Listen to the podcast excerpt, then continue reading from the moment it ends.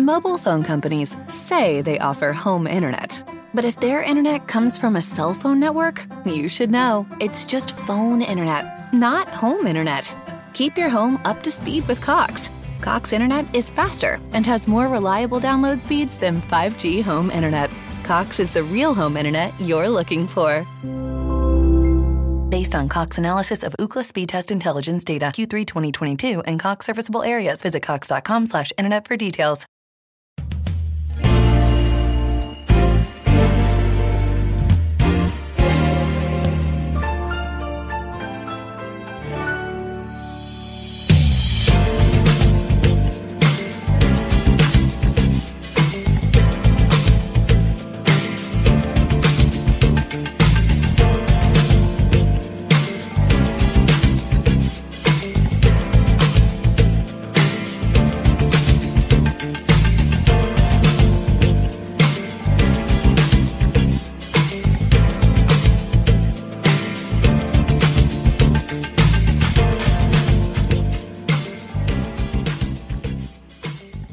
Ciao a tutti ragazzi, ben ritrovati su Japan Wildlife, lo show di Stay Nerd dedicato ad anime, manga e Giappone. Oggi ho di nuovo Daphne, io sono sempre contenta di, di ospitarti Daphne. Ciao, grazie, anch'io sono sempre contentissima di partecipare, sempre un onore.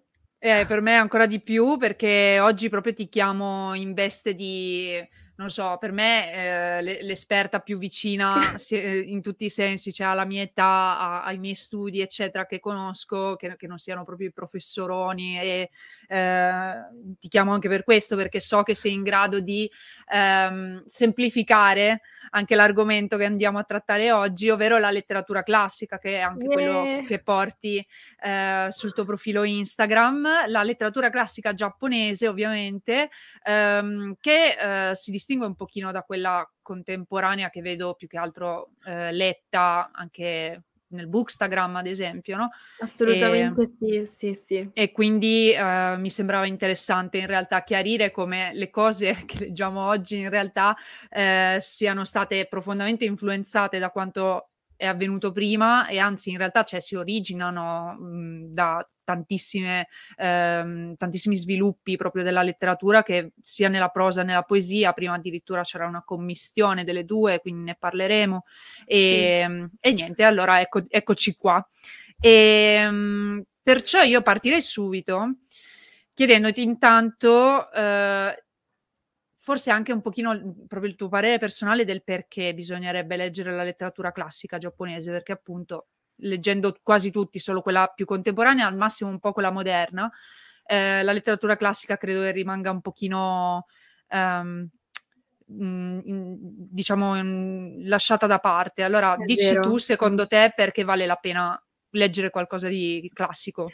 Uh, è già una domanda difficilissima. Ah, partiamo dal fatto che io sono ovviamente di parte, no? Perché eh, studiandola e avendone fatto un po' anche la mia missione di vita, tra virgolette, eh, sono chiaramente follemente innamorata.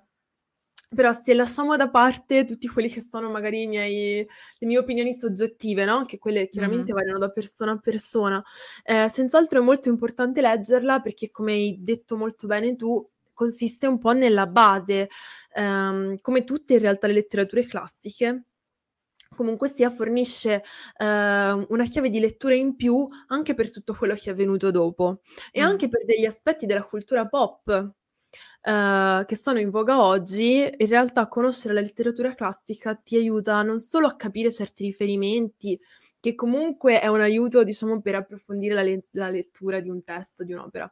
Um, però in un certo senso ti, mh, ti aiuta anche a fare delle connessioni. In secondo luogo, eh, trovo che sia molto importante leggerla, leggere letteratura classica giapponese, perché è, una, è un'esperienza proprio a livello umano, cioè il fatto che ci si trovi ad empatizzare eh, e a commuoversi e a, a, insomma, provare delle emozioni anche forti eh, nei confronti magari di personaggi che sono stati scritti e si muovono in un contesto storico e culturale completamente diverso dal nostro. Uh, cioè, proprio un'esperienza universale, ti arricchisce in quanto essere umano. Sì, sì, sì, sì anche perché, cioè, se già pensiamo come ormai si dice sempre, che il Giappone già come paese, anche adesso ancora rimane così diverso da noi perché è dall'altra parte del mondo e bla bla bla. Cioè, immagina a, addirittura appunto leggere di storie scritte migliaia di anni fa, a, maggior ragione, in effetti dovrebbe essere diverso, ma è diverso persino per loro, cioè che Beh, mi risulti. Sì. Anche, eh, certo. anche, per i certo. giapponesi è una cosa molto distante e um, forse anche più faticosa da capire, non saprei. Eh, da una parte sì, eh, anche perché per loro c'è una sorta sempre di rimessa in discussione, no? A livello di identità comunque. Quindi per loro è un'esperienza ancora diversa rispetto alla nostra. Per noi è una semplice scoperta, mm. eh, perché veniamo dall'esterno. Per loro invece è una sorta di eh, proprio ritorno alle origini, eh, mm. è un qualcosa dove si riscoprono eh, le origini di aspetti che tuttora però caratterizzano la loro cultura. Um, e dirò di più, per noi magari occidentali che ci approcciamo a entrambi, cioè alla cultura moderna e alla cultura classica giapponese, per noi in realtà è un doppio viaggio. Mm. Perché eh, scopriamo intanto due culture completamente diverse e poi ci troviamo a fare comunque il viaggio all'indietro. Mm, sì. Quindi, Quindi sì, è proprio esperienze particolari. Utile per collegare effettivamente proprio le due cose, almeno per noi. Invece sì, forse si può paragonare comunque un po' alla nostra anche scoperta delle, cioè delle nostre origini quando noi italiani per dire studiamo comunque Dante e la nascita della lingua italiana, perché poi vabbè nel nostro sì. caso eh, lo sviluppo è stato anche lì mh, particolare, cioè comunque dal latino, così come per il giapponese che nasce mm-hmm. un po' dal cinese e quindi penso che possa essere effettivamente una, una cosa molto simile come percorso. Eh, sì, sì, sì. E poi forse tu ne avevi parlato una volta, o, o forse l'ho sentito da qualche parte, che eh, lì, da, lì, lì, da, te, anche proprio all'Università di Kyoto dove studi, ehm, ci sono delle classi dove si studia Dante, giusto? Sì, sì, sì, sì. Cioè, eh. allora, una delle specializzazioni di lettere è lingua e letteratura italiana. Quindi si studia Mh. Dante, lo si studia sia in italiano sia in giapponese. Ehm, c'è anche un corso proprio sulla storia della letteratura italiana ed effettivamente è molto interessante, ehm, vedere l'approccio che c'è a Mh, perché, cioè, deve essere deve essere strano, cioè non riesco a immaginare Dante tradotto in giapponese, cioè cioè già per noi pensare di capire Dante è un pochino cioè nel senso è un pochino faticoso perché appunto era gli, erano gli inizi della, della, lingua italiana e pensare una cosa del genere tradotta in giapponese, come, cioè tu sai darci un qualche eh, piccolo, co- nel senso, cioè tipo il, il, lessico, ad esempio, no? Cioè viene, nella traduzione magari viene usato un qualche lessico anche lì antico per suscitare eh, quel senso di lontananza allora. da, dalla lingua attuale o... Allora, partendo dal fatto che io non ho letto tutta la traduzione italiana, ma solo magari quegli spezzoni che venivano citati in classe, perché ho Sì. fatto un corso dovendo prendere dei crediti a caso, oltre la mia specializzazione mi sono sparata anche il corso su Dante. Ehm, allora, ci sono, mol- ci sono varie traduzioni, partiamo da Mm, questo, mm. perché al contrario della letteratura giapponese classica, che in Italia non se la fila nessuno e non è quasi per niente tradotta, abbiamo Mm. dovuto aspettare anni per avere una traduzione decente del Genji, per esempio. Mm. Um, al contrario di questo, in Giappone, sin dal secolo scorso, c'è stata una grande attenzione verso la letteratura italiana, mm. verso la letteratura in realtà europea in generale. E okay. quindi ci sono molte traduzioni. Eh, diciamo che chiaramente la traduzione è eh, qualcosa di fortemente parafrasato. Mm. Ok. Per forza. Sì.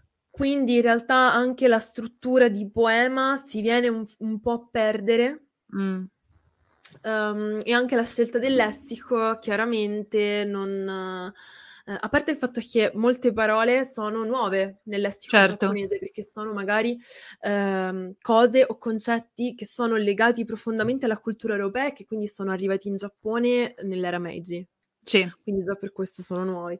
Eh, però in generale credo che sia stato fatto un lavoro di parafrasi perché altrimenti il testo sarebbe proprio incomprensibile, cioè impossibile da esatto, tradurre. Sì. Ma un po' come noi con, con la traduzione del Genji, per esempio, è vero che lo stile è rimasto intatto. Lì, per esempio, eh, Maria Teresa Orsi è stata bravissima perché è riuscita a conservare lo stile originale dell'opera, però chiaramente l'opera è in italiano corrente. Non so che sbatti abbia avuto perché cioè, sono più di mille pagine che Lei è Gatari, però, però ci arriveremo e ho fatto questa digressione anche perché poi comunque parleremo ancora di, di traduzione. Mhm. Ehm, però ecco, allora possiamo adesso direi iniziare effettivamente a definire, mh, diciamo, quando inizia a nascere una letteratura classica giapponese, nel senso, eh, d'altronde la scrittura anche non è che ce l'hanno proprio avuta subito, e quindi cioè, se riesci a fare una sorta di excursus storico e poi ci dici insomma un po' i generi letterari e eh, le opere che hai selezionato anche per, per dirci quali Ok. sono quelle più importanti. Volentieri. Allora, eh, partiamo un po' dagli inizi, se ti va. Vai, Eh, vai. il primo libro giapponese in assoluto, che è il Kojiki, che è un Esatto. libro di storia, fra l'altro. Mm, praticamente sì. Sì, pseudo direi. È una storia mitologica, mm, almeno Esatto. gran parte dell'inizio è molto mitologica. E... Esatto, ma anche la parte finale, non ti preoccupare. No, eh, non, ho avuto, non ho avuto il coraggio di leggerlo tutto, in effetti. Eh, allora, la parte cos'è il Kojiki? Spieghiamolo perché magari chi ci ascolta e non lo sa.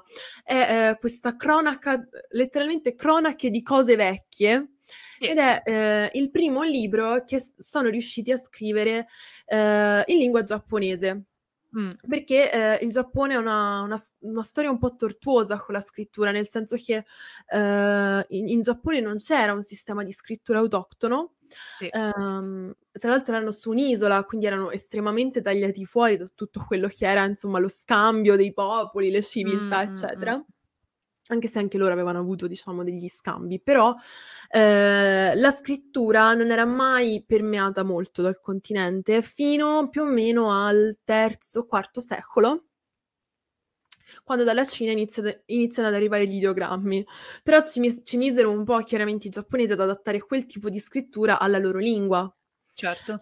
Ehm, e ci riuscirono finalmente eh, in questo libro del 712, questo Kojiki, ehm, in cui na- decisero di narrare la vera storia del Giappone. Il- il- la premessa del libro è che l'imperatore, non mi ricordo se Temmu, adesso dovrei ricontrollare, però l'imperatore ehm, decide che i libri di storia, ci sono degli errori nelle vecchie cronache di storia, quindi lui li deve correggere, dice di riscrittura. Riscrittura, quindi- decisamente. Esatto, e, e quindi lui ehm, incarica praticamente Hieda Noare, che è questa, probabilmente una donna, fra l'altro, questa cantastorie, Mm. quindi una, una persona con una memoria infinita, Eh sì. le, la incarica di impararsi a memoria tutte le cronache esistenti e poi di recitargliele in modo che lui la possa fermare e dire eh no, quella non è corretta, riscriviamola così. ok. E quindi, eh, grazie anche a Ono Yasumaro, che è il tizio, il poraccio che si incarica di trascrivere tutte queste cose, ehm, esce fuori questo libro che narra la storia del Giappone e della stirpe imperiale dalla creazione del mondo. Mm. Ehm, e questo, diciamo, è il primo libro, il primo libro scritto in giapponese. Il secondo grande libro scritto in giapponese è, il- è senz'altro il Mayoshu. Ok, la raccolta di Eh, poesie. Esatto, questa grandissima, immensa raccolta, antologia poetica che ha più di 5.000, tra i 4.500 e le 5.000 poesie, quindi Sì. ehm, che fu in realtà anche là fu un mischione, fu un copia e incolla Mm. di tante poesie raccolte da vari libri, collezioni private, alcune erano state solo tramandate a voce e si decise di scriverle e metterle nero su bianco per la prima volta. Ehm, e questa è la nascita, in realtà non è la nascita della poesia waka, perché ehm, la poesia waka era sempre stata cantata, tramandata esatto. oralmente, memorizzata, Sì. cantata di generazione in generazione. Infatti quello fu- preciso perché Mm-mm. parli di cantare e che questo Sì, è tra sì. l'altro no no è giusto è che ricorda un pochino mm, giusto per eh, magari dare familiarità a chi ci ascolta a, per me, per esempio, gli Aedi greci che quindi raccontavano le gesta e comunque suonavano e cantavano in effetti e, eh, e poi appunto il termine effettivamente anche che si utilizzava comunque era Uta, infatti ci sono anche poi mm-hmm. gli, degli Uta monogatari dopo ne parlerai, che però comprendono effettivamente queste uta, cioè queste canzoni, queste poesie. Quindi sì. ecco, sì, sì, esatto. Quindi in realtà la poesia faceva molto parte della cultura giapponese, già da tempi in me, già da molto prima che ci fosse la scrittura. Sì. Ehm, però per la prima volta viene messa nero su bianco su questa enorme antologia poetica. Quindi diciamo che questo è proprio l'inizio. Eh, anche il Mayoshu è um, stato scritto nell'era Nara, all'incirca nel 760 Mh-mh. Ehm, quindi questi due eh, importantissimi libri dell'VIII secolo sono proprio lo il punto d'inizio. Sì, e il Kojiki abbiamo detto che era appunto una sorta di cronaca della storia, di come si è formato proprio anche il Giappone, cioè nel senso Sì. proprio le isole, ehm, grazie alla nascita di vari kami, quindi varie divinità e, Sì. ehm poi in particolare la nascita proprio di queste due, eh, di cui tu hai anche parlato nel tuo profilo, Izanagi e Zanami, ehm, che hanno proprio dato origine a, alle terre del Giappone sì. e ehm, a quelle che poi sono le divinità da cui si fanno direttamente discendere ehm, i membri della famiglia imperiale, quindi in particolare Amaterasu, la, mm. la dea del sole e quindi da lì tutte quelle leggende che in realtà penso qualcuno che ci ascolta, secondo me, le ha già sentite, le, le troverà sicuramente online, basta proprio che scriviate anche solo a Materasu e finite in un pozzo senza fondo. Un pozzo senza fondo, è vero, l'hai definito benissimo. Perché è davvero una cosa, cioè, ti, ti, porta da una cosa all'altra. Non so se voi vi capita mai, però cioè, io a volte su Wikipedia clicco un link che mi porta da un'altra parte e così via. Ecco, più o meno è la stessa roba. Eh, sì, quando si tratta di una spirale esatto quando si tratta dei kami, dei kami giapponesi mm. um, ok e quindi queste vabbè diciamo sono proprio le origini eh, perciò della, della, letteratura classica direi. E, e, e dopo? e dopo, allora c'è stato un periodo di buio totale mm. in cui si è praticamente smesso di scrivere in giapponese.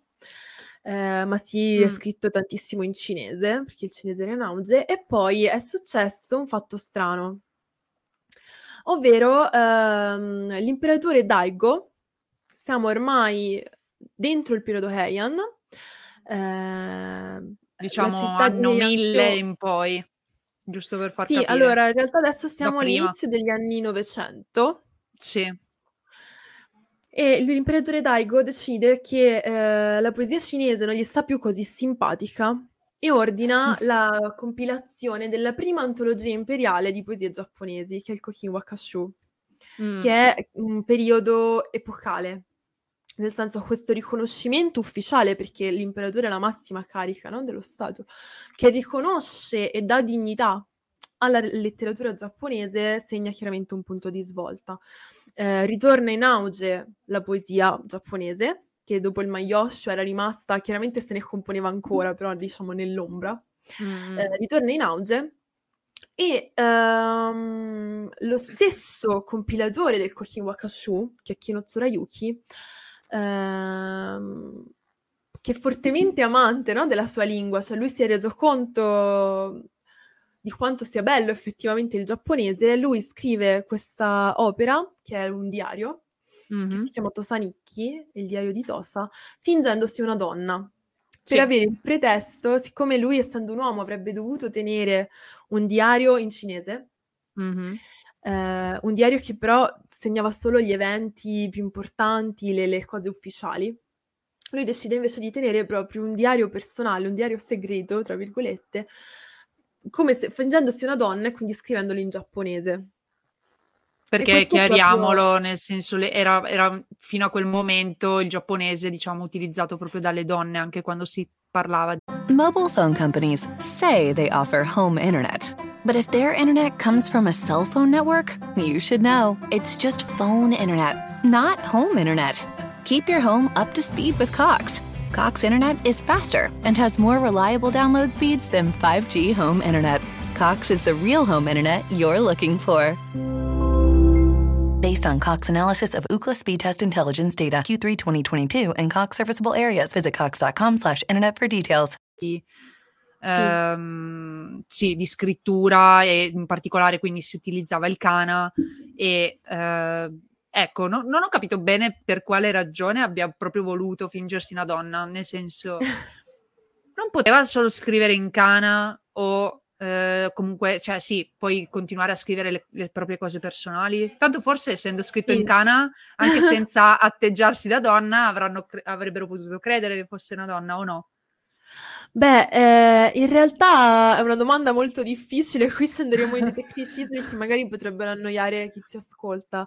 Eh, senz'altro c'era, mm, in quest'epoca c'era un fortissimo binarismo di genere, Mh. Per cui era molto difficile giustificare un'azione così legata al ancora, Sì. ehm, al al genere femminile, giustificarla semplicemente dicendo: "Boh sì, sono un maschio ma la faccio". Mh. Ehm, quindi lui scrive questo diario fingendosi una donna, ma tra l'al cioè nel senso lui non non mente mai sul fatto che dietro c'è un uomo, proprio il diario inizia dicendo voglio provare a scrivere un diario fingendomi una donna, come se fossi una donna. Okay. Quindi lui non mente, però deve comunque prendere almeno di facciata questa posizione. Mm, okay. Perché un po' ci fa vedere quanto gli stereotipi di genere fossero forti. Già una volta, cioè, pa- eh, ripeto, parliamo di 900, anno 1000, quindi cioè, veramente due millenni fa, quindi... Sì cioè no, vabbè, un millennio fa, però... eh, ok, e quindi cosa, cioè, se non sbaglio, tra l'altro, in verità, comunque i nicchi in generale erano proprio. Um, io adesso qua farò la figuraccia anche perché, vabbè, eh, l'esame di letteratura, perdonatemi, ma l'ho fatto anni fa, e, però i nicchi in realtà erano abbastanza eh, anche quelli legati alla figura femminile, se non, se non, ricordo male, e ce ne sono altri come quello di Murasaki Shikibu, e quindi... Sì. Eh, dove, dove, vediamo comunque in effetti proprio le loro esperienze anche come, come, come donne, che poi donne soprattutto della, della corte imperiale, quindi comu- comunque non, non, credo che ci siano nicchi riguardanti donne qualsiasi, però eh, quindi comunque sarà sempre un po' limitato, credo, come, come visione, no? Beh, purtroppo dobbiamo, dobbiamo arrenderci al fatto che nel periodo Heian chi era in grado di scrivere Mh. e chi anche aveva il tempo di scrivere, di studiare, eccetera, erano chiaramente nobili, erano I nobili, di classe sì. sociale estremamente elevata, per cui eh, tutte le tracce scritte che ci sono arrivate, chiaramente, mh, non solo sono state scritte da loro, ma parlano prevalentemente di loro, si concentrano okay. su, quella, su quello strato sociale.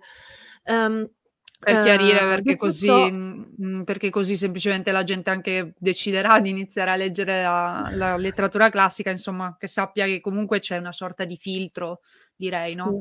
Di, sì, di sì, quanto sì. viene raccontato.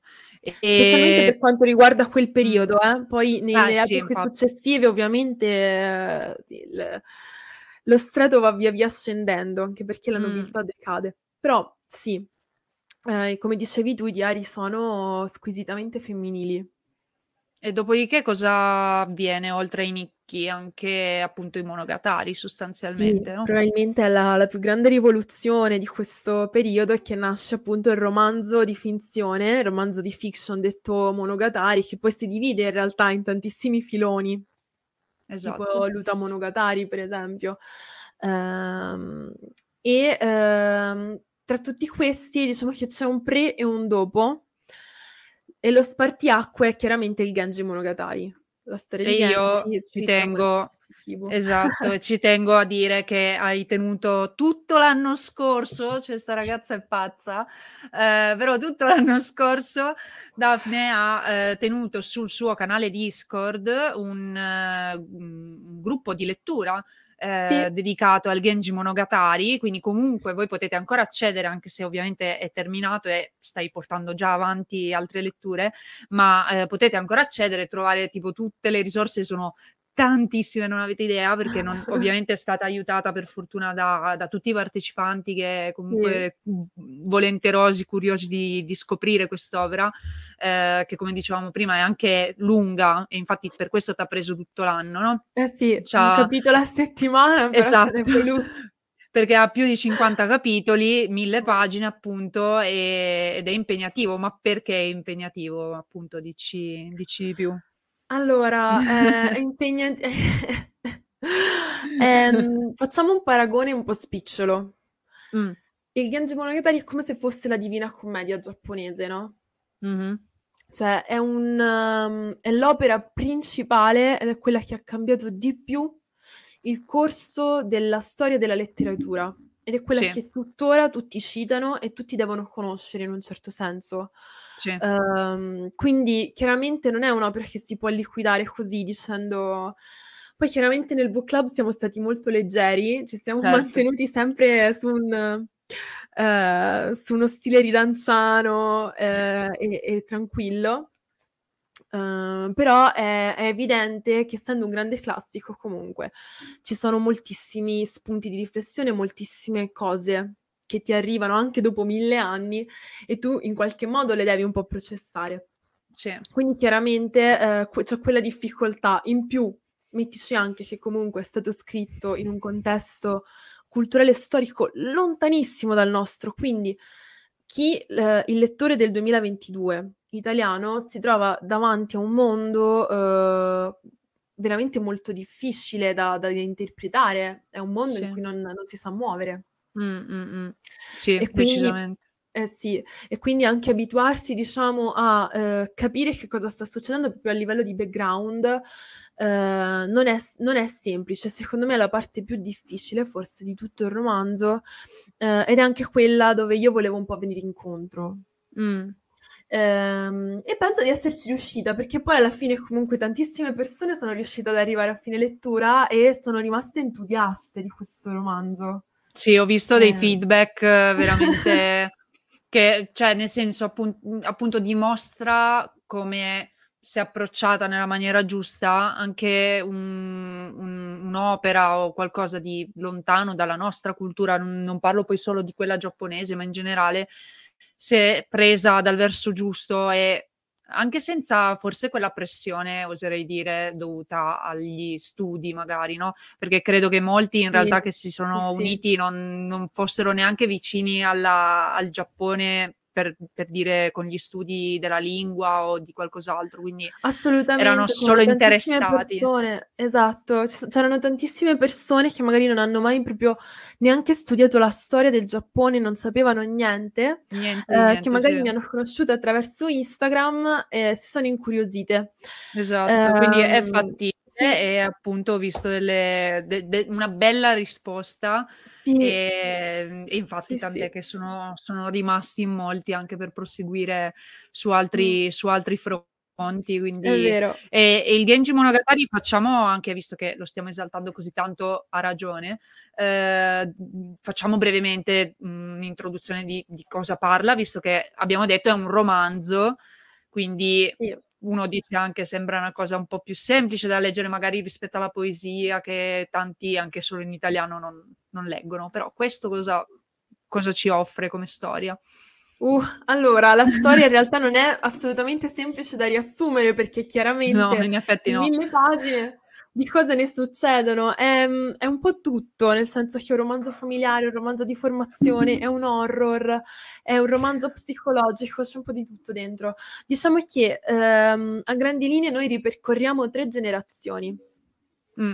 Uh, come dice il titolo, il personaggio forse principale, quello che muove un po' la storia, che fa sì che uh, ci vengano presentati poi un, un ventaglio di personaggi tutti estremamente ben definiti, estremamente dalla psicologia estremamente profonda, è appunto questo Genji, Karu Genji, che è un figlio uh, avuto dall'imperatore con una concubina di basso rango.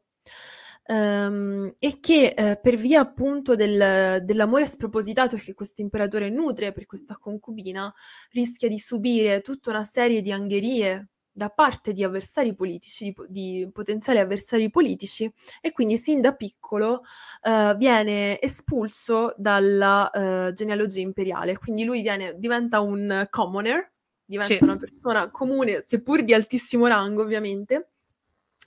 Um, e uh, inizia un po' quella che è la sua avventura, l'avventura di un ragazzino che da giovane è un vero Casanova. sì. Uh, che è sempre a rincorrere delle storie d'amore e soprattutto eh, lui ricerca in tutte le donne l- la sua madre defunta perché lui rimane orfano di madre a, a soli tre anni e lui eh, un po' in questa sorta di complesso di Edipo va in giro cercando una figura che sia sia un amante sia una madre. Mm. Eh, e questo però lo caccia in una marea di guai. Decisamente. In una marea di guai. Eh, solo che adesso non voglio fare troppi spoiler, diciamo che lui riesce in un certo senso ad uscire da questa spirale di sfiga mm-hmm. ehm, e ad assumere una, una, posizione molto alta a corte, a diventare diciamo la persona più influente a corte, però eh, se da una parte diciamo la sua vita pubblica sfavilla e mh, mm, raggiunge le, le, le massime vette sperate, la sua vita privata va sempre più a pezzi. Mm. Ehm, e poi si vede la storia dei figli e la storia dei nipoti di lui. Giusto, sì. Quindi, Quindi è per questo che è lungo eh, ed è per questo che è impegnativo, soprattutto proprio perché io direi anche banalmente una cosa difficile è ricordarsi proprio il numero di personaggi che ci sono, cioè sono veramente tanti. Tra l'altro, con, cioè, eh, per via del fatto che eh, in Giappone, nel Giappone antico, soprattutto le donne eh, non avevano neanche dei nomi propri, sì. ma venivano identificate sì, con sì, il rango dell'uomo a loro più vicine. Uh, diciamo che è, è, è, ancora più difficile capire chi siano se non si è, diciamo, abituati. Ma uh, l'edizione, appunto, di cui tu hai parlato anche prima, tradotta da Maria Teresa Orsi, ehm, è fatta molto bene in questo senso perché all'inizio di ogni capitolo ha la presentazione dei personaggi, quindi comunque eh, vengono... Mobile phone companies say they offer home internet. But if their internet comes from a cell phone network, you should know. It's just phone internet, not home internet. Keep your home up to speed with Cox. Cox internet is faster and has more reliable download speeds than 5G home internet. Cox is the real home internet you're looking for. Based on Cox analysis of Ookla speed test intelligence data Q3 2022 and Cox serviceable areas, visit cox.com/internet for details. Anche se non sbaglio, um, aggiornate eh, le, le, cariche appunto dei vari personaggi in modo tale da capire chi fossero prima. E, um, quindi, quindi, se volete imbarcarvi in questa cosa, eh, sapre- saprete, sapete adesso che c'è anche il canale di, di Daphne che penso possano trovare attraverso il tuo link in bio, no? Sì, sì, sì, adesso sto nel mio link in bio e sta anche sul sito che a breve lancerò se Dio vuole. Bene, bene, benissimo. E comunque sulla mia pagina YouTube c'è tutto. Esatto, c'è anche, è vero, ci sono le live, anche quelle molto interessanti, praticamente vi trovate una sorta di altro podcast, se, cioè non dovete per forza guardarle, lo ascoltate, ma eh, capirete molto meglio appunto alcuni passaggi, alcuni dettagli che, che Daphne spiega benissimo. E, Esageriamo, ehm, dai. No, no, no, cioè se, se le persone hanno tenuto duro per un anno intero, eh, penso che ci sia, ci sia, una motivazione. Ma... Penso che sia perché faccio ridere quando spiego le cose, fondamentalmente. Vabbè, però... bene, cioè unire l'utile al dilettevole mi sembra una, un'ottima qualità. E um, a proposito di cose divertenti, diciamo, secondo me a te piace molto il fatto che eh, poi durante appunto questo periodo di, di fioritura praticamente del, della, della, narrativa eh, giapponese, eh, a te piace un pochino, secondo me, che ci sia stato questo... Ehm, eh, in, questo scontro fra intellettuali che, che c'era a corte, ehm, perché ne hai parlato spesso anche nei, nei tuoi post su Instagram, in particolare di Murasaki Shikibu, l'autrice appunto del Genji Monogatari, sì. ma anche di Sei Shonagon, che è sì. diciamo appunto la sua rivale. E quindi cioè, intanto magari dici solo brevemente cioè, come mai si formavano anche queste rivalità, se c'è una motivazione particolare. Mm-hmm. E poi appunto citiamo un attimino Sei Shonagon cosa ha scritto, perché anche, anche la sua opera mi sembra una che vale la pena citare. Assolutamente. Allora, le rivalità che si generavano in realtà erano rivalità fra concubine o fra Mh. famiglie rivali, cioè c'era sempre sullo sfondo comunque una lotta per il potere. eh, specialmente nel periodo Heian, adesso non voglio fare anche il pippone di storia, però ehm, le famiglie più influenti puntavano al far sposare le figlie con gli imperatori in modo che poi in modo da diventare poi parenti materni dei, degli eredi al trono dei futuri imperatori, perché questo chiaramente gli dava un controllo illimitato Uh, sulle decisioni dello Stato, no?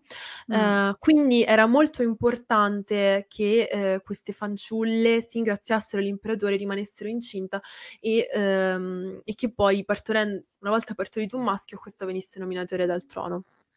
E per farlo non è che si andava dall'imperatore e gli si puntava la spada alla gola, ehm, cioè a volte sì, però nel senso di solito, a volte di sì. solito si cercava invece proprio di attirarlo verso ehm, una concubina piuttosto che un'altra, circondandola, ovviamente crescendola ed educandola per essere la donna più perfetta del mondo, ma anche circondandola da personalità che fossero interessanti, che fossero frizzanti, che fossero al passo con i tempi, colte, che riuscissero in un certo modo ad intrattenere anche intellettualmente l'imperatore e i suoi, i suoi funzionari.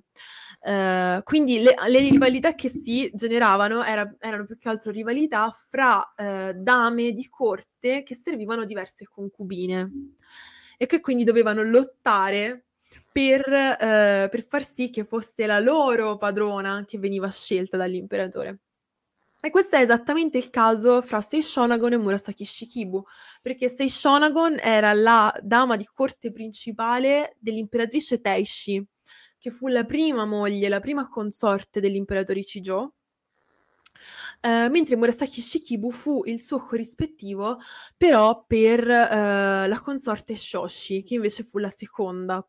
E ci fu probabilmente uno dei periodi con le lotte per il potere più acerrime mm. eh, di tutto il periodo Heian, che però si combatterono tutte, quasi tutte, comunque eh, a colpi per iscritto.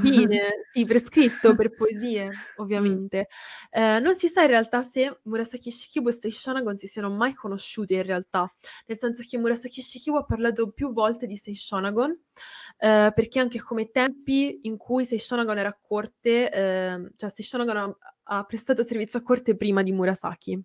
Mm. Uh, e quindi senz'altro la sua fama si era già diffusa. Mm. Mentre, se, mentre Sei non ha mai parlato di Murasaki Shikibu, quindi non sappiamo se si sono conosciute sul serio. Uh, senz'altro Murasaki stimava molto Sei, mm. però non le risparmiava delle frecciatine.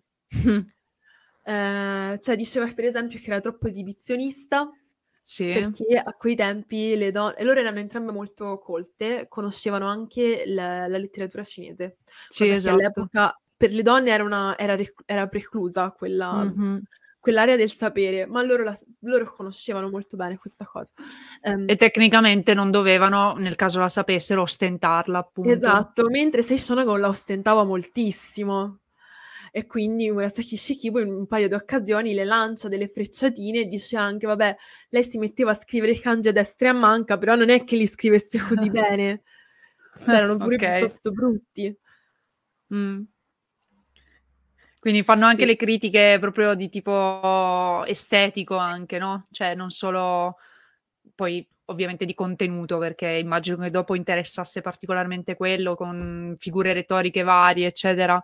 Sì. Eh, però ecco, quindi anche a livello estetico, tipo, tipo questa cosa qua che ho riscoperto, ho, ris- ho riscovato tipo in, una, in, un'altra stanza che, che, ho detto, boh, vabbè, sono quelli che cioè, me l'hanno fatto tipo al Festival dell'Oriente, questo per chi ci sta solo ascoltando, ehm, è, è un, un foglio decorato con il mio nome scritto in hiragana.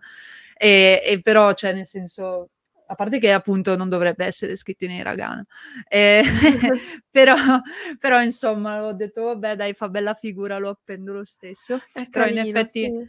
però in effetti tipo questo stile magari potrebbe essere criticato da qualcuno che pratica per esempio la calligrafia suppongo. E quindi un pochino era così anche, anche in epoca Heian, anzi direi pure peggio evidentemente Beh sì. E, e quindi Seishonagon cosa, cosa ha scritto? Il Makura no Soshi, no? Sì, Seishonagon ha scritto il Makura no Soshi, che sono le note del guanciale, che è un altro, insieme al Genji, pr- probabilmente è il- l'altro caposaldo della letteratura giapponese. Ehm, e eh, praticamente il Makura no Soshi è, è- appartiene al genere Zuihitsu, quindi è una sorta di saggio, ehm, perché lei mescola, diciamo, mh, appunti poetici, appunti estetici, appunti poetici, riflessioni anche, diciamo, letterarie alla narrazione di episodi di vita a corte, Sì. specialmente di episodi legati alla sua padrona, l'imperatrice Teishi Mm. Che lui cerca, lui, eh, scusate, che lei cerca di dipingere sempre in una luce sfavillante, sfolgorante, nonostante sappiamo che purtroppo, poraccia, abbia fatto una fine infame. Ehm, però c'era una forte amicizia fra loro due, quindi Seishonagon ha sempre cercato invece, attraverso le sue pagine, di renderle giustizia. Mm. Quindi è, è un, cioè, no- ovviamente questo, come si sarà capito, non è un romanzo, è più una roba, mm, cioè pensieri sparsi, no? Sì, sì, come un Sostanzialmente. Zebaldone più o meno. Eh, esatto, brava, hai Sì. trovato, hai trovato il paragone giusto, perché non è neanche un diario, come abbiamo citato prima, i Nicchi, però è proprio una cosa del tipo, ah, oggi ho visto questi fiori e mi sono piaciuti, cioè nel senso, Sì. è una roba del genere, quindi un po' estemporanei magari, Mm-mm. mm, però cioè, ci fanno capire anche lì magari eh, cosa si osservava con particolare attenzione anche per via di eventuali concetti. eh, tra l'altro in questo periodo c'è, c'è comunque la diffusione del buddismo e Mhm. quindi iniziano a esserci i concetti buddisti che, che in- cioè, Sì. a- iniziano a impregnare proprio no, la vita quotidiana, anche quella Eian, infatti anche di questo ne hai parlato spesso e, e se ne vedono anche esempi infatti nel, nel Genji, quindi veramente diciamo è poi tutto un, eh, un circolo che, che si autoalimenta e, mm, e tra l'altro anche di, di- di queste cose, cioè di composizioni eh, che narrano de- della vita corte, ma anche dei propri sentimenti eh, in cui si intravedono estetica buddista e non solo, eccetera. Ehm, ne abbiamo già parlato in un bel po' di puntate fa ormai, nel Torikai Sì. Baya Monogatari, Sì, che però, esatto. che però io ci tengo sempre a, a rinominare, a parte perché adesso Grazie. ovviamente ha senso farlo. Ehm, è un monogatari, come abbiamo detto, Sì. nelle puntate ovviamente sono, cioè viene definito un po' meglio tutto. Lo ricitiamo solamente perché intanto eh, Daphne lo ha tradotto per la prima volta in assoluto in italiano. Sì, sono a E- metà adesso, mi mancano gli Esatto. ultimi due volumi, però piano piano Esatto. arrivano. Ha tradotto e ha concluso infatti adesso di distribuire il secondo volume perché lo distribuisce attraverso la sua newsletter, quindi insomma iscrivetevi anche a quella eventualmente, eh, oltre al canale Discord, insomma vi diamo un bel po' di roba a cui potervi Sono iscrivere. no, no, ci sta anche perché in realtà l'idea della newsletter secondo me è molto comoda, eh, viene, viene vista più, più facilmente, no? E, e quindi in questo modo potreste leggere i capitoli di questi due volumi usciti fino adesso, tradotti appunto da Daphne per la prima volta e che narrano in realtà una storia, anche in questo caso come, come il Genji Monogatari, molto eh, moderna molto Mhm. vicina agli argomenti che- di cui parliamo ancora oggi, anzi forse oggi più che mai, eh, in particolare sull'identità di genere. Eh, quindi io vi invito, in realtà non voglio starci a, a dire troppo adesso qui perché ci abbiamo due puntate, avevi raccontato di tutto e di più e- ed è stra interessante. Ehm, e tra l'altro, però, pa- per- da questo posso passare ad un altro eh, genere eh, della letteratura classica, perché mi sono accorta anche nel mio ripassino per oggi che eh, la protagonista di uno, uno dei due protagonisti di Torikai Baya Monogatari, ovvero eh, Hime Gimi, quindi questo, questo nome così, è anche lo stesso nome della protagonista di eh, una storia che eh, adesso ci racconti, ehm, che rientra nel genere dei Mamako Mono. Eh, Quindi questi, questi racconti che io, io voglio mh, parlarne perché anche questi possono eh, essere un po' familiari a chi ci ascolta perché somigliano un po' a delle storie di, di tipo Cenerentola con la matrigna, no? E quindi so, so, ho visto, ho notato che c'è questo nome che, che si accomuna a una delle protagoniste di queste storie. Sì, il, allora il nome in realtà è un, puramente un caso perché eh, chiaramente non usando i nomi propri tutte le bambine eh, di, di, queste storie che rivestano una posizione non proprio ecco, umile vengono chiamate principessine, quindi Himegimi mm. vuol dire principessina. Ok. Um, però eh, tu sollevi un tema molto importante e molto anche curioso, eh, che sono appunto queste storie di matrigne, fanciulle contro matrigne. Mm. Eh, tu probabilmente stavi citando il Sumiyoshi Monogatari. Sì, possibile, eh, perché l'altro era Ochikubo. Esatto, c'è anche Ochikubo. Um, Ochikubo forse è proprio il primo, è il primissimo, la primissima storia ed è proprio una storia in stile Cenerentola. Cioè c'è questa ragazza che è di nobili, di nobili origini perché sua madre è addirittura una principessa imperiale. Mm, Però okay muore e quindi eh, viene diciamo presa a casa del padre che nel frattempo si è risposato con una dama che ha già tantissimi figli eh, e che la tratta malissimo. È letteralmente Cenerentola, quindi. È letteralmente Cenerentola. Ad- addirittura la fa vivere, la costringe a vivere in uno sgabuzzino in una delle aree, diciamo, eh, sottoelevate della casa, che si chiama mm. proprio Ochikubo, è tipo il padiglione sprofondato, okay. da cui lei prende il nome. Eh, okay. Viene vestita di stracci, viene costretta a eh, cucire per le sorellastre degli abiti meravigliosi, mentre lei rimane relegata là dentro. Quindi è eh, proprio eh, questa... come le altre volte che dico spesso ormai, tutto il mondo è paese. E anche, sì. anche, in questi casi vedete che in realtà certe cose non, non cambiano dovunque si vada. Esatto, cioè, esatto. Forse proprio perché in realtà ci sono degli insegnamenti poi, no? Senz'altro, ehm, tra l'altro qui eh, lo schema è, è, tale e quale a quello di Cenerentola. Mm. Perché c'è un, una sorta di...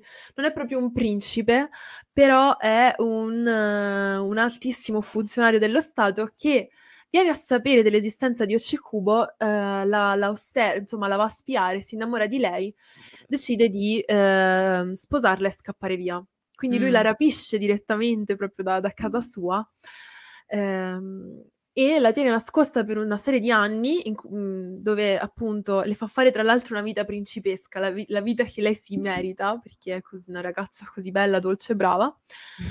eh, e poi la morale però è che questa fanciulla perdona la sua famiglia d'origine, perdona il padre che ha permesso che venisse abusata e perdona anche la madrigna.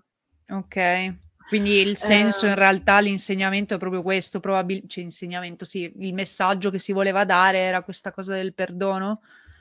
Probabilmente, probabilmente sì, Pro- probabilmente era anche una sorta di eh, manuale di virtù femminile, cioè il fatto Eh, che non mh. bisogna essere rancorose perché ti vengono le rughe, non lo so, una roba del genere. Ok. Ehm, e anche questo, forse, mh, questo rispetto per la famiglia, Mh, supporto per sì. la famiglia, qualsiasi cosa succeda.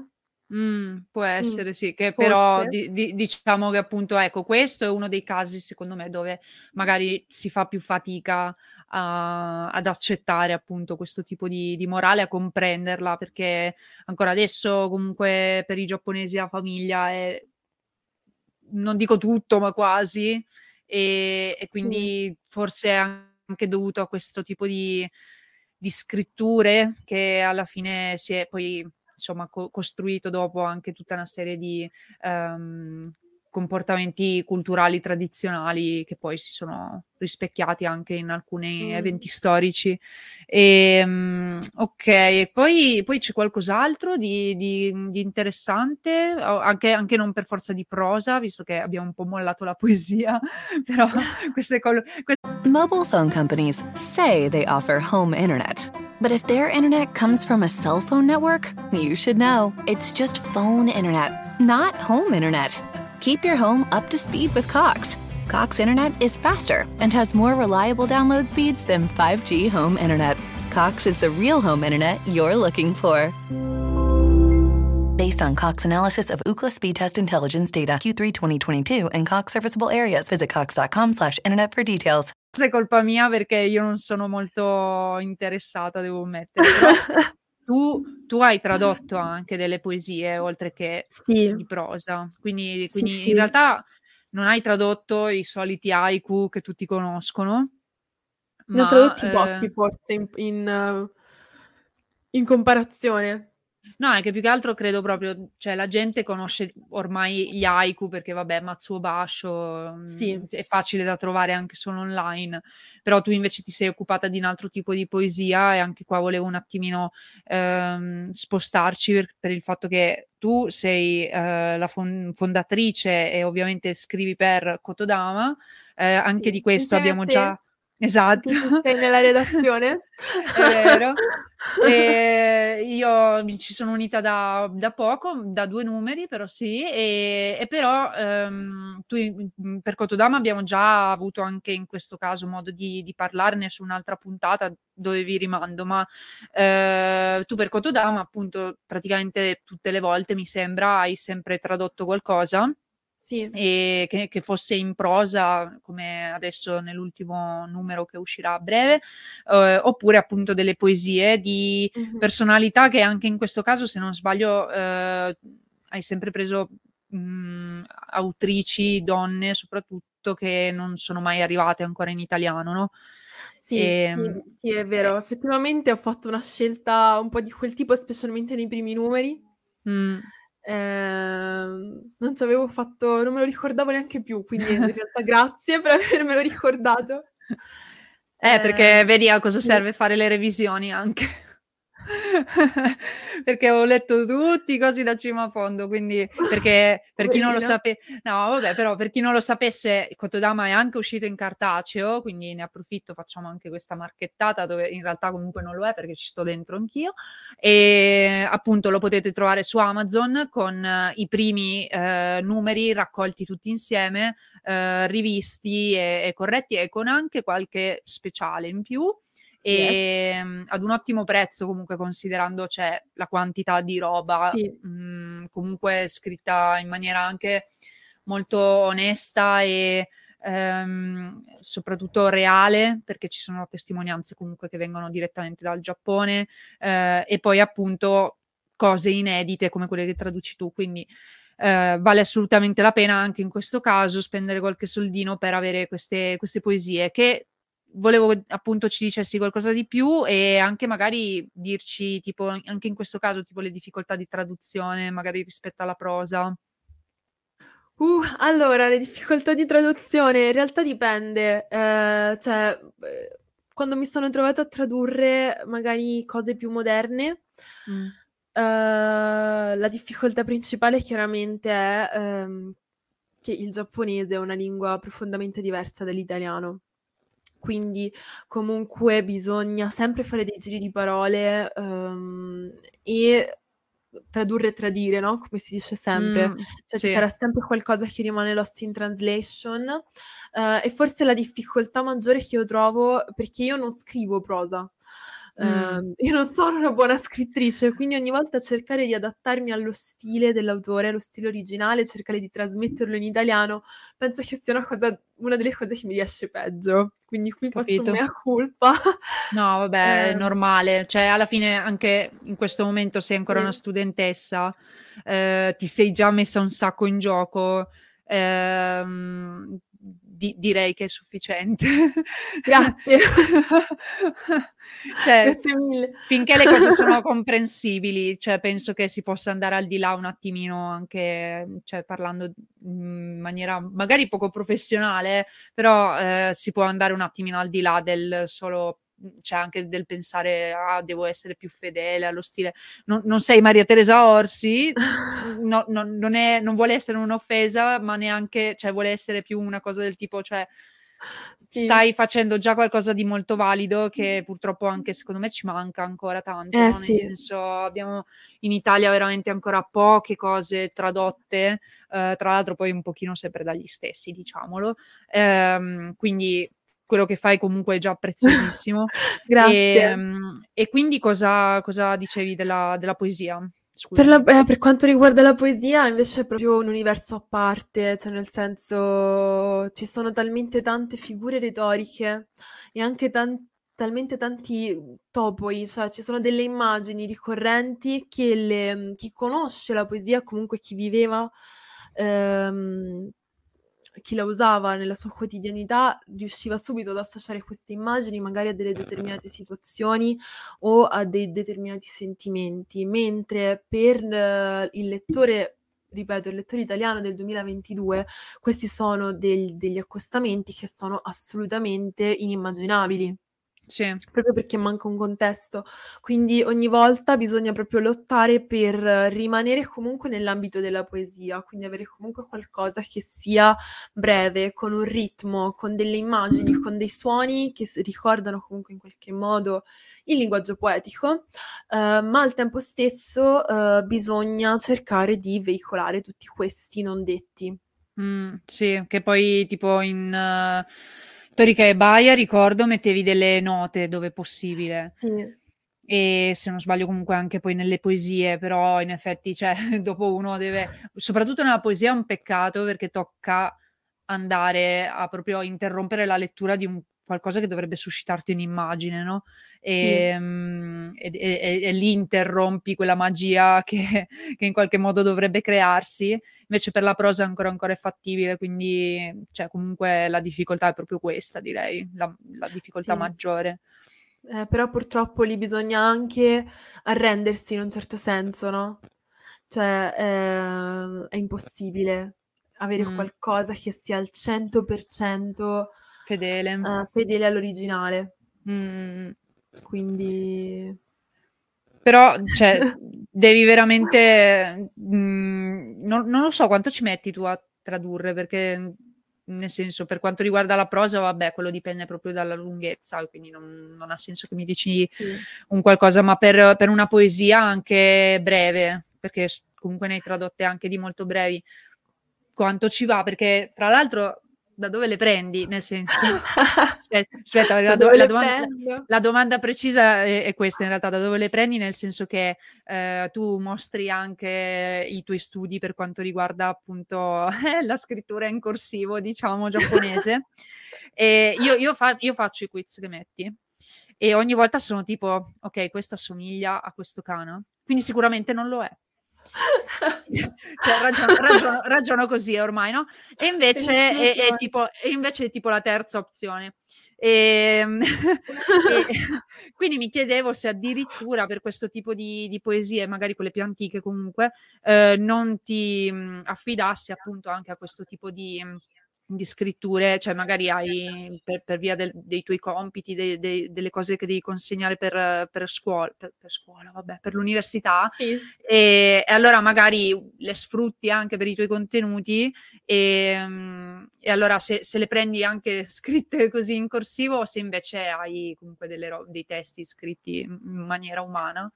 Per le poesie ti, ti, devo essere sincera, io non vado a decifrarmi Kuzushiji, eh, okay. eh, anche perché in Giappone ci sono moltissimi database dove non mm. solo le antologie imperiali, che sono chiaramente le, i testi principali, che quindi si trovano anche nelle biblioteche, no? in edizioni moderne, con le note, però proprio anche le, le, le più piccole edizioni, le più piccole pubblicazioni sono mm. state quasi tutte messe in the database Ok. sono accessibili tramite l'università. Quindi Ah, bene, ehm, io le- come le scovo, di solito scelgo un tema, a meno che non ci sia una poesia che ho letto di recente che mi è piaciuta un sacco e che quindi decido di condividere. Io generalmente scelgo un tema, cerco delle poesie su quel tema, me ne leggo una decina, una ventina e poi magari ne prendo una o due. Ok. Ehm, e per la traduzione ti dirò, tipo all'inizio ci mettevo un sacco ed era pure una sola. Cioè, io a volte vado a rileggere le mie prime traduzioni e sono tipo: "No vabbè, orrendo. Cos'è questo?" Va bene, io non posso non posso dire nulla perché in effetti non ho voce in capitolo. No, erano delle parafrasi, cioè erano erano scene. Ehm, mentre negli ultimi anni negli ultimi anni, insomma nell'ultimo anno, ho cercato di, uhm, migliorare un po' sotto quell'aspetto. Chiaramente non sono ancora soddisfatta, però, uhm, quantomeno cerco di dargli un ritmo, delle cose. dipende molto in realtà da poesia a poesia, cioè ci sono delle poesie che la traduzione mi viene così, Mh. istantanea, ehm, delle poesie che ci devo pensare giorni, perché magari c'è quell'immagine che La io voglio figura. assolutamente veicolare e Ah. non trovo le parole. Capisco. Forse oltre a questo, magari anche chi dopo cioè diciamo traduce, mhmm, questo tipo di raccolte anche per lavoro, ehm, forse bisogna effettivamente studiarsi in modo particolare, credo anche proprio la diciamo la poesia italiana o comunque approfondire in qualche modo, credo, ehm, le figure retoriche, ehm, la metrica, appunto, anche perché poi già quella giapponese è diversa, no, tipo anche solo gli haiku, ma in generale comunque tutto va per more e le more, ehm, sono questa praticamente divisione, per semplificarla malissimo, divisione in sillabe, Mh-mh. ehm, mettiamola così, ehm, che però vabbè ha ha una sua appunto metrica, una sua musicalità particolare, che però è è totalmente diversa dalle nostre che vanno proprio per rime. Ehm, ecco, non non lo so se ci siano delle rime nella nella poesia giapponese, non C'erano, specialmente Okay. verso il Maiyoshu, le le poesie Okay. più vecchie e le poesie più moderne che sono poi state ispirate da quello occidentale. Mentre Mh. poi nel dal nel periodo Heian, Kamakura e successivo, ehm, e Edo anche con lo sviluppo del dello haiku, in realtà, ehm, le figure retoriche sono andate completamente per un verso opposto rispetto cioè per Mh. per una strada completamente diversa dalla nostra e anche veicolare che non abbiamo è una sfida in un certo senso. Sì, decisamente. Sì, perché cioè se già cambiano, diciamo all'interno del ehm, de sì, della tradizione lettera letteraria giapponese, ehm, dopo non trovi neanche magari quel corrispettivo che potevi provare a a cercare nella in quella italiana.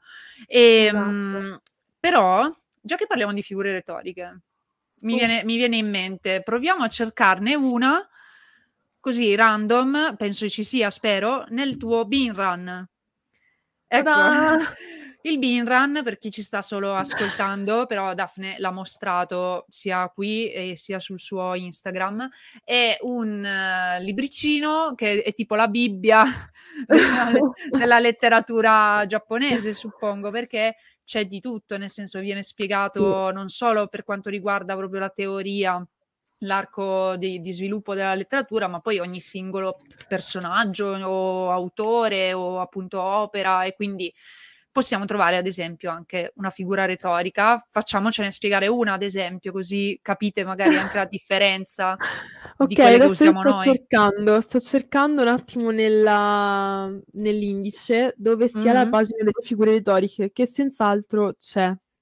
Sì, beh, dai. infatti pagina 188. Guarda. Guarda. Pagina 188. Okay, Figure guarda che di roba. Waka.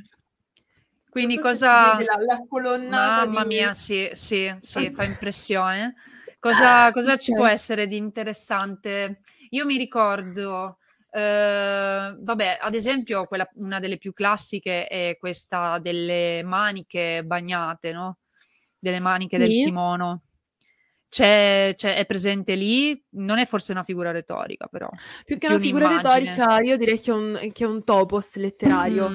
Sì. Quindi scusa s ho colpito il microfono, quindi diciamo una figura ricorrente che viene poi, uhm, associata a determinate sensazioni, a determinati mhmm, come dire, environment, mi verrebbe da Sì. dire, a determinati fuinchi in giapponese. Non mi viene Mh. la parola, aiutami.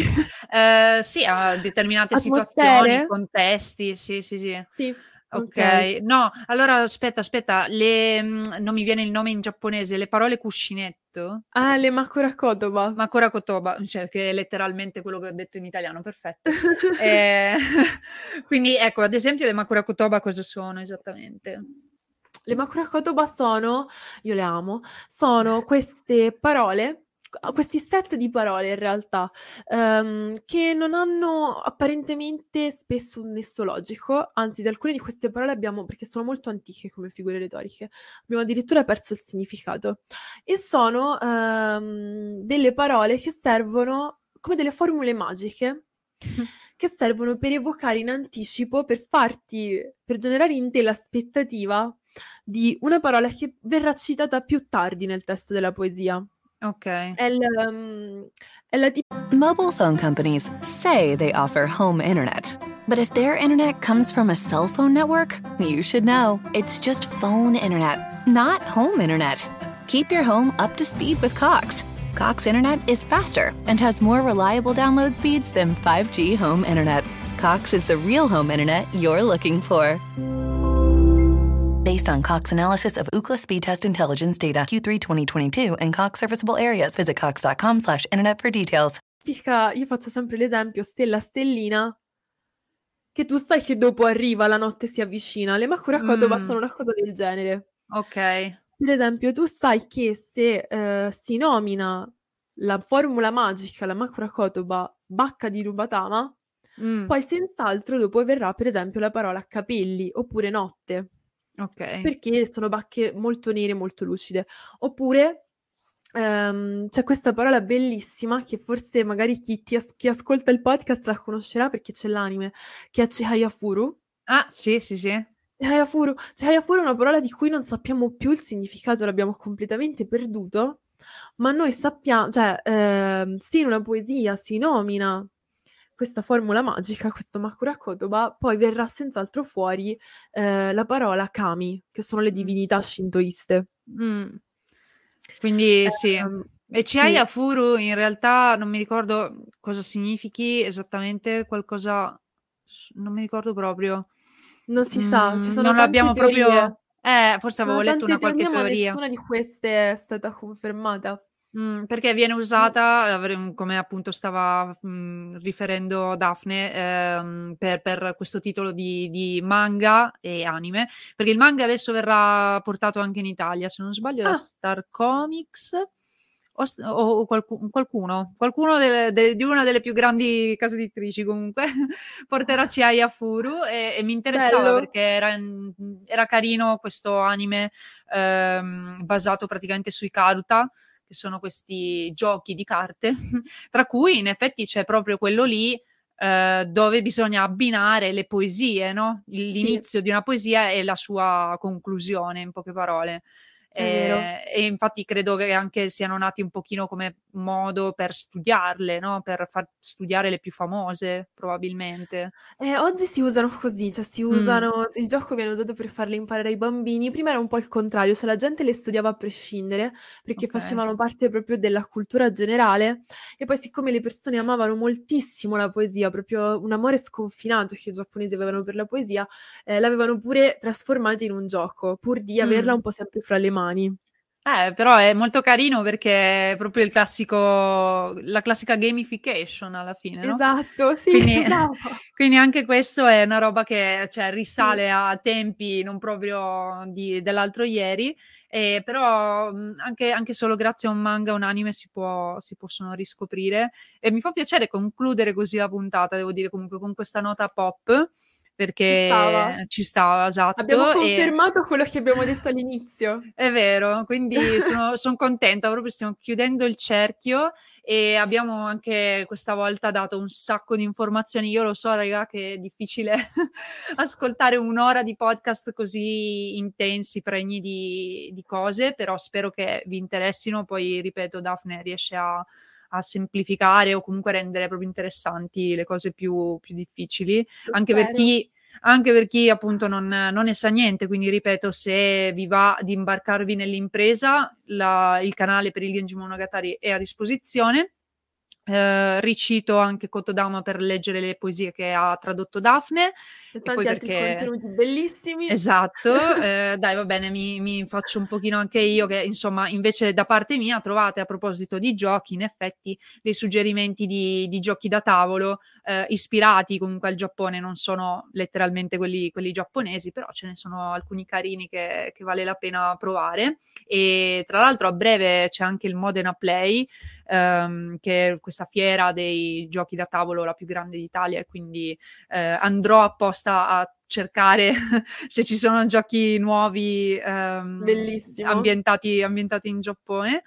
E, e, niente, io ti ringrazio di nuovo come al solito e niente, non lo so, io penso che ti, tra, tra un mese o due di nuovo sarò qua a chiederti di, di, di tornare perché alla fine com, combini sempre qualcosa di interessante e perciò secondo me vale sempre la pena.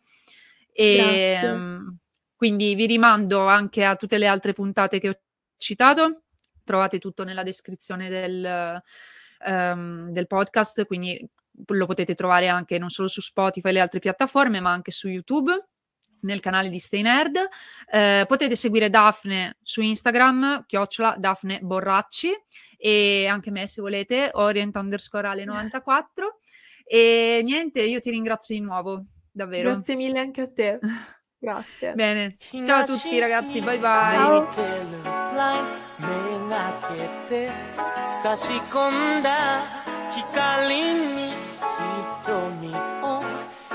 光に瞳を開いたら。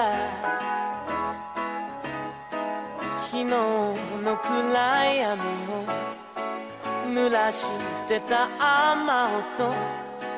かすかに思い出して。表はきっと好き通るような。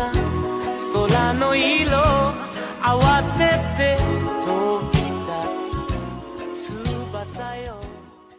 Mobile phone companies say they offer home internet. But if their internet comes from a cell phone network, you should know. It's just phone internet, not home internet. Keep your home up to speed with Cox. Cox internet is faster and has more reliable download speeds than 5G home internet. Cox is the real home internet you're looking for based on Cox analysis of Ookla speed test intelligence data Q3 2022 and Cox serviceable areas. Visit cox.com/internet for details.